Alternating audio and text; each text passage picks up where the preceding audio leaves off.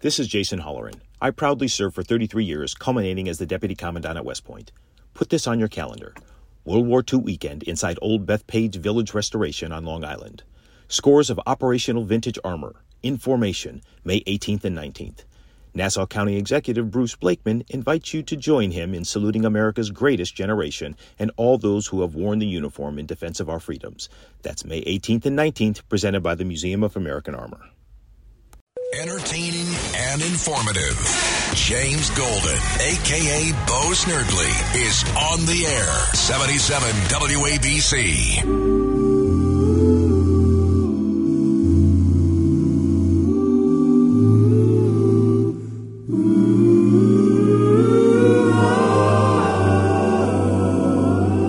It's time for Radio Royalty with James Golden and America's Princess of Policy, Princess Di. Uh, Your Highness, Your Majesty, Your Royalness, how are you this afternoon? I am so happy to hear your voice, and I have to tell you, I was really agreeing wholeheartedly with what you were saying about the whiners in this new young generation. And I have a working theory that I want to bring back, and I want to see what you think of it. Okay. I think we need to bring back the generation gap. Only we need to do it the other way. Don't trust anyone under 30.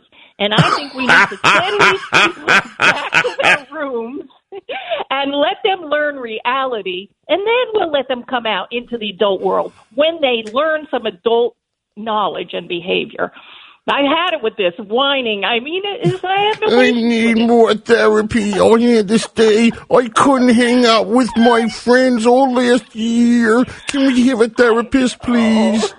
I need a safe Can you space. imagine what our parents would say if we came to them with that crap when we were that age? And like, I'm of the generation where my father would tell me if I was hurt, go rub some dirt on it. So all of this whining and crying, it's just life. Life is not fair. You got to learn it, and you got to, you know, stiffen your spine. Anyway, so I agree Absolutely. with you a hundred percent. Well, I'm glad because I was I, I, I started not I was like I don't want to be mean to these kids, but good grief already. I need a Sure. therapist. I need a therapist. Got to be a little bit, not necessarily. It's tough love. You know, you got to get them ready for life. They are not ready for life because they're folding at things that you know, words that they hear. They Right. do not. Were not raised with the sticks and stones that like we were. And it's time we we change the dynamic on this a little bit. And I think that they need to be, as I said, sent, put back in the corner with the dunce cap. Wait until they learn, and then we'll let them out into the adult world. Now, speaking of the adult world, when they go out, they're going to be driving. And um, there's a story today in the Washington Post. The Washington Post says it's women. That would be you, Princess Di. I mean, I think you've got all the attributes to be called a woman, don't you? Yeah, you do. I've seen them. Well, I've seen them dressed up, actually. But anyway, um, women are like, I just don't want anybody to get the wrong idea here. You know, okay. Yeah, women are, yeah, Shirley Mike. Now, that's another story. Um, women are more likely to die. Oh no. Women are more likely to die or be injured in car crashes. And there's a simple reason why. Oh, yes. Women are victims of unfair crash test dummies.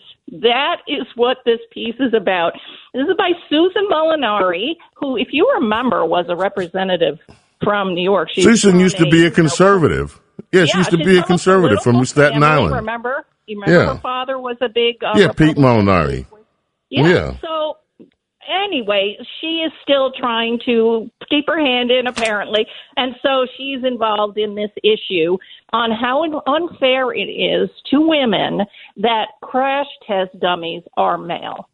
And the, the thesis is that this is the big, mean car companies who deliberately use male crash test dummies, and therefore the the tests do not show the correct weight or balance or lack of same in f- smaller female forms. And so that people are dying because they have the wrong crash test dummies. Now this issue has been around. I've been reading this stuff for a couple of years now and it, they seem to trot it out you know, when the left is doing poorly. I mean, it seems to be a, a oh. kind of change the channel kind of subject. Well, well, the crash test dummies. It's such a non-issue in my opinion, okay, fine. You know, yes, probably you can make the crash test dummies a little more sophisticated and nuanced, et cetera. But, you know, here's my question. What about the trans crash test dummies? I mean, I think that is such bigotry going on that we don't Ooh. have trans crash test dummies. And so, therefore, I would imagine injuries are just far worse in that community because of the crash test dummy problem. I mean, we need some equity here. We need a whole new set of, and we need some the, they, them, them dummies too. Zir. You have to say X I R, Zir. Zir. We need, what is, okay, we need some zir. I don't have no idea what that means. We have, we, No, I don't, nobody does. okay, we need some zir dummies too. Uh, Well, that's speak, what Susan Molinari says. She says diversifying the dummy pool would force. I to make I a can't believe we're talking about I'm this. telling you, she wrote this seriously that they have to diversify the dummy pool. okay. I thought the dummy pool was- It got into. I, I am amazed at how people can get into the Washington Post, and this is this was what the Washington Post was looking for. Well, I'm amazed at how people can get in the Daily Mail UK. Yes. Okay, I saw you story. sent me a story, and I have to tell you, I was eating at the time and almost lost my lunch. This was such a terrible story. The title is Transgender Dad Who Gave Birth Revealed Nurses Called Him a Mom. And it's another victim story. This transgender person got pregnant and gave birth. Wait a minute, was- wait a minute. I don't understand something. Well, This this the picture shows this guy looking person with a beard. I'm not trying to be funny or anything else. That's what the picture shows. If you looked at it without the big of the big belly, that's the pregnant belly, you would think you're looking at a guy, you know, with a beard and all the rest of it. But he's got like this huge belly. He's pregnant. Now, yes. in the world that I grew up in, guys didn't get pregnant. And so I say to myself, hello, self, what's going on here? I've never seen a guy pregnant before. How'd this happen? Who, if he's the, if he's the, if the dad is the dad, if the dad is the mum, then who's the dad? Mummy, I don't understand any of this. Well, apparently, 10 years ago, this person decided that they really weren't a woman. In, the story included photos of this person as a child, as a little girl. Yeah, and his And super, her Superman ago- outfit. Yeah. Yes, 10 years ago, decided that this person uh, was a he. So he had all the external uh, parts changed, basically, had surgery on the external parts, but still had a uterus. So married a man and then did what Wait a minute. nature I have to ask you because I don't know these things, and this is why I'm so confused. I am so confused. Okay, I am. I'm confused. I don't mean to laugh. I'm sorry. This is culturally distressing, but I don't know. I am confused. You, he had surgery. She. That means she had her area turned into a male thing. If Well, you're pregnant and you, they they specified that the upper body was had surgery, so that there. So was he's no a man on top and a- so he's a man on top and a woman on the bottom. Taking hormones because clearly he's got a beard. He she has a beard. But if he wants to be pregnant, why wouldn't you want your mammaries? I don't understand any of this Well, anymore. The thesis. Okay, James. Here's the thesis that it's a cultural construct, a social construct, male and female, and it's only we are assigned gender at birth, and that is something that is unfair. I don't know who does the assigning. I guess society does the assigning. I think God does the assigning, and that's what the argument is with. But so since gender is not real as you and I understand it, this is what the war is against. And so they're proving this point by by doing this and having a news story written about it. It's not just women who give birth. It's not just women who menstruate. They've got tampons in college dorms in men's restrooms because of this thesis that not only women menstruate, which is of course absurd, but that's what we've got to have free Tampax in the guys' bathrooms in the Ivy Leagues. I don't. And I'm not making fun. And I, I recognize that there are people that have dysphoria. I think that's what they call it. They don't feel comfortable in their condition. Right. I don't feel well, comfortable being. Article, this article, the person whose name is Bennett, Kaspar Williams, says that he was misgendered by the nurses, and that's what made him feel dysphoric. Was they kept calling him mom because he had just given birth. So the nurses. Well, moms give. This is what I don't. Okay, I guess I'm not going to ever get the answers to this. I don't understand any of this, Diana. I don't understand how you can be a male on the top and a female on the bottom and call yourself a dad. I don't understand how dads can be pregnant. I don't understand why anybody objects to being called a mom if they have a baby go through their vagina, which is the way that most babies, all babies, most babies come into the world. I don't understand this new world. Well, it is also something that is really causing all of society to pretzel.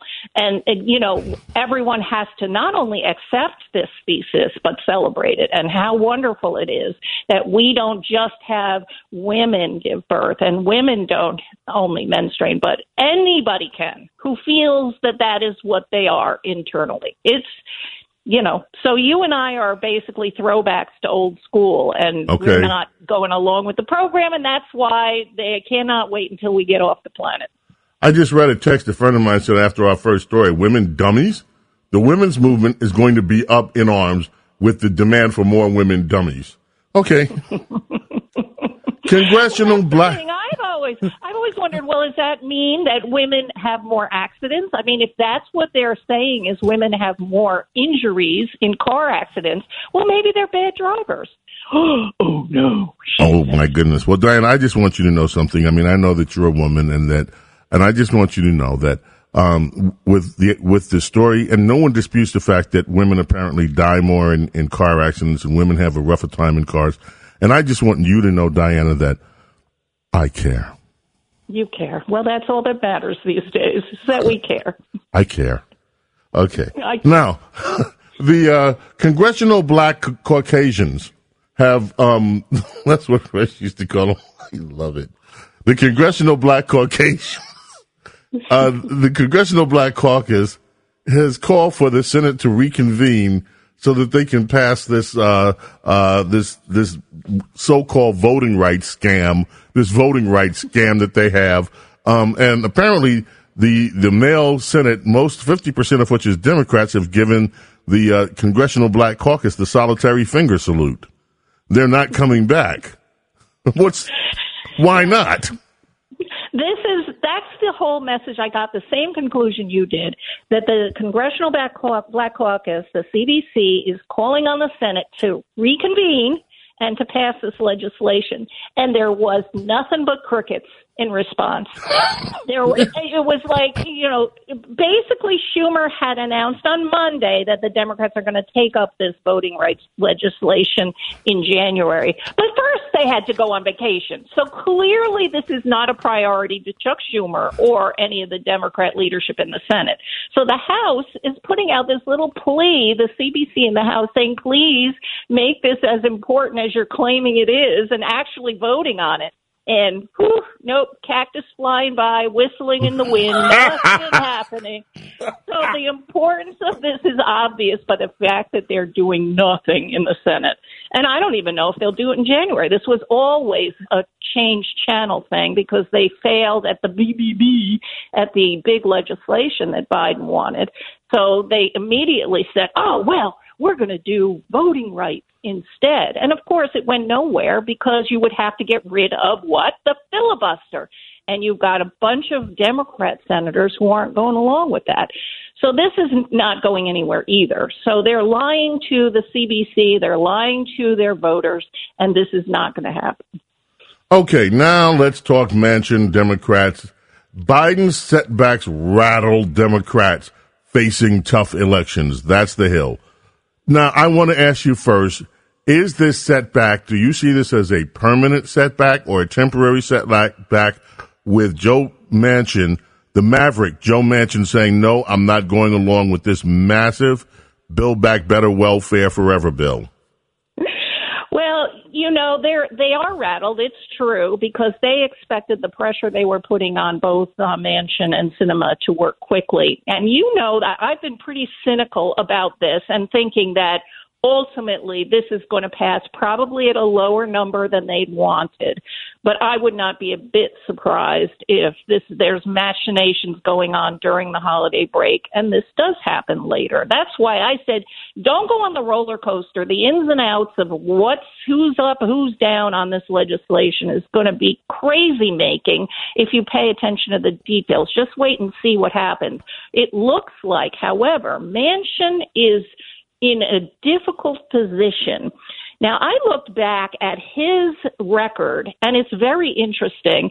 I mentioned to you that he actually is the replacement in the Senate for Robert KKK Sheets Byrd, the seat that Byrd held for so many decades in the Senate. When Byrd died in in July of 2010, uh, Manchin was governor of West Virginia, and everyone knew that he wanted that seat, and he right. was even thinking about appointing himself. But that did not fly. So he actually appointed his 36 year old chief counsel, Manchin did, who held the seat, was basically a seat warmer for a few months, and then and Manchin ran for the seat in November of that year. Now he won actually by uh, 60% in 2010. And then in 2018, he in he he then won as a an incumbent in 2012, 60%. In 2018, he won by 49% to 46 Ooh. over the Republican. He had a spoiler in there, the libertarian spoiler, got 4% of the vote in West Virginia. That was the only reason that Manchin was able to win reelection the last time. So West Virginia has changed underneath him dramatically. It was a, you know, under Byrd, it was an old school Democrat state. And now it is Republican. It is a 70 30 Republican state. The other uh, senator was uh, won as a Republican by 70 points. The governor won by 60 some points. Um, Trump won by 70 30 over 70 30, right. Bob Biden's popularity is in the 30s in West Virginia. So, so really, this is the dilemma that Manchin has. He knows he he really almost got burnt last election. He almost lost. If he hadn't brought in that libertarian to to siphon off five points, he wouldn't have won. So he's got to really play, and he's a good politician. I mean, he's completely cynical, in my opinion. He's being touted as a hero by our side, and I'm certainly glad he's throwing sand in the gears. However, he is doing this dance of what he needs to do to stay in office, and he is playing the game very well. In fact, better than Biden is playing it. So I to me, I think he's gonna he's gonna end up folding, but he's it's gonna be seen as a victory because he'll get the numbers down. I say that, and, and we'll leave it at this. I say that uh, Manchin is doing what we've seen, what we saw Bill Clinton do. It's called triangulation. He Yes. is giving the Republicans enough to hang in there and love him, and he's not giving them. That's why he doesn't want to switch parties. He wants to maintain an alliance with the Democrats in his state because those are going to help provide. So he's tri- he's he's triangulating. He's playing both sides, and that's exactly And what that's he's been doing. He has no fear. He has no fear because he knows it doesn't matter what all of these lefties threaten him with, you know, calling him racist and whatever. He can just let that roll off his back because they are not the ones who are going to be putting him in office again. Well, Diana, look, my dear, Merry Christmas. Thank you for everything. We all wish you a very Merry Christmas. I'll be talking with you, of course, during the holidays. And we will reconvene here and see what the new New Year's drama is. And thank you, Hope, uh, for your keen analysis always. And we hope you have the greatest, merriest Christmas. And certainly Mike, too. Same too. to you. Same to you. Merry Christmas to you, and I can't wait to talk to you in the new year. Okay. Diana Me, ladies and gentlemen, our princess of policy. We're going to take a break, come back. We've got your phone calls lined up and more news. Don't you dare go away. This is Greg Kelly for Priority Gold. What does it mean to be America's precious metals dealer? It means that you're in touch with the hearts and minds of those who love this country, value our freedom, and want to protect the future. Priority Gold is that precious metals dealer. They've helped thousands of Americans back their retirement with solid gold and silver. Call Priority Gold at 888-506-6439. Receive free shipping, free storage, a free investment guide, and one of the best purchase experiences in the industry. Call now or go to prioritygold.com.